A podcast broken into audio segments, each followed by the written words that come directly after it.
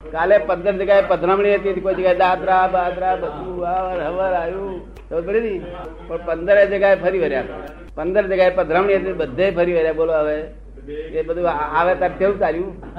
નહીં તો લોકો કહે એક દાદરો નહીં ચડાય દાદ એક દાદરો અને મને એમ લાગતું કે મેં નીરુબેને કહ્યું આવું જો કદી આવું ભીડામાં અવાય તો તક સુધરી જાય. ભીડામાં આવતું નથી ને અહીં- અહીંથી ઉઠ્યા તક દાદા, એ એ તમે ના ઉઠશો, હું લાવું છું. એ તમે ના ઉઠશો, હું લાવું છું. એ તમે ઉપર ના આવશો ને? એટલે બધું આવું આવું પૂરેપૂરું. પણ આ તો ફરજિયાત.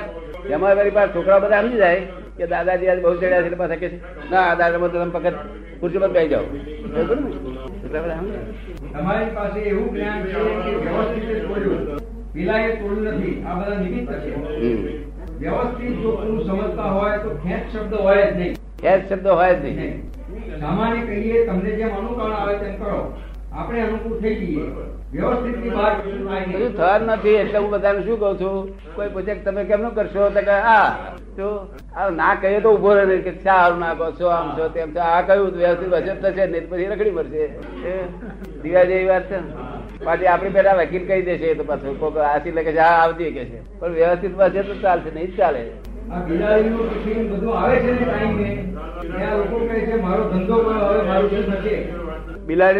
આવીને ભરે છે. અને આ લોકોનો ધંધો જતો મારું શું થશે કે? લે.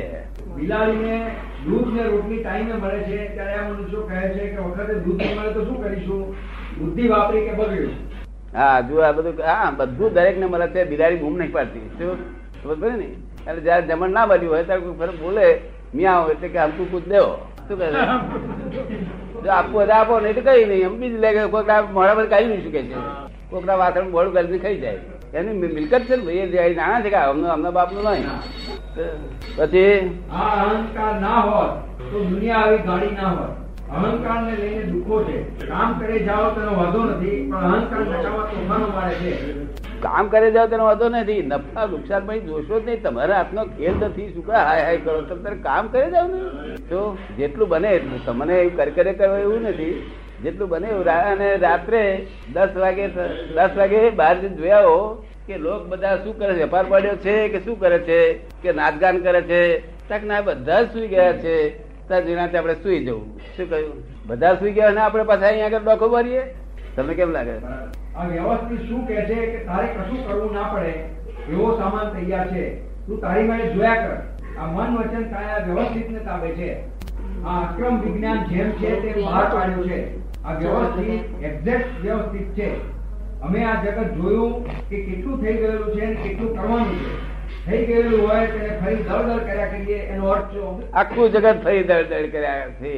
જે કામ કરીને આવ્યો છે તેને ફરી ભાઈ ભાઈ અચ્છે લોટ બગાડ્યો આ તો તે. નવું નર્યું નવું ધરી સમજ પડી ને? ક્રમિક માર્ગમાં વ્યવસ્થિત અપાય એવું છે જ નહીં. સમજણ ના પહોંચે. કારણ એમાં ઠેક સુધી કરતા પદ આ. કરતા પદ હોય વ્યવસ્થિત ના વ્યવસ્થિત હોય કરતા પદ ના આવે.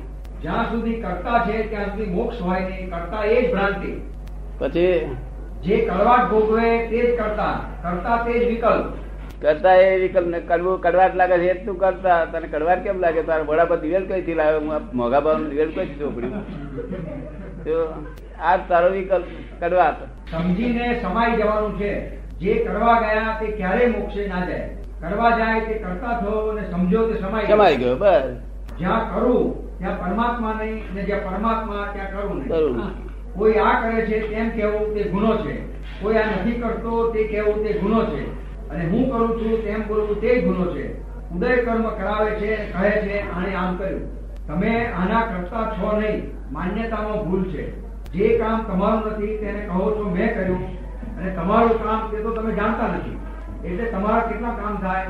એ કોઈ કામ થયું નહીં. તમે આવ્યા હતા, અહીં જન્મ્યા અને જાગૃતિ તે જાગૃતિ વગર અને ગયા ત્યારે જાગૃતિ વગર. આટલા બધા પાપના દરિયા બાંધી ગયા. પછી કઈ કર્યા વગર જ્યાં કરવું કરાવવું અને અનુમોદવું એ ભાવ જ ના હોય ત્યાં કોઈ જોખમદારી નથી. કોઈ જોખમદારી નથી. આ જગતનો કોઈ કરતા સ્વતંત્ર ભાવે નથી નૈમિત્તિક કરતા છે. કોઈ હોલસેલ કરતા પાક્યો જ નથી. ભગવાને આનો કરતા નથી. ભગવાન કરતા થાય તો તેને ભોગતા થવું પડે. તું વ્યવહારથી કરતા છે અને નિશ્ચયથી અકર્તા છે?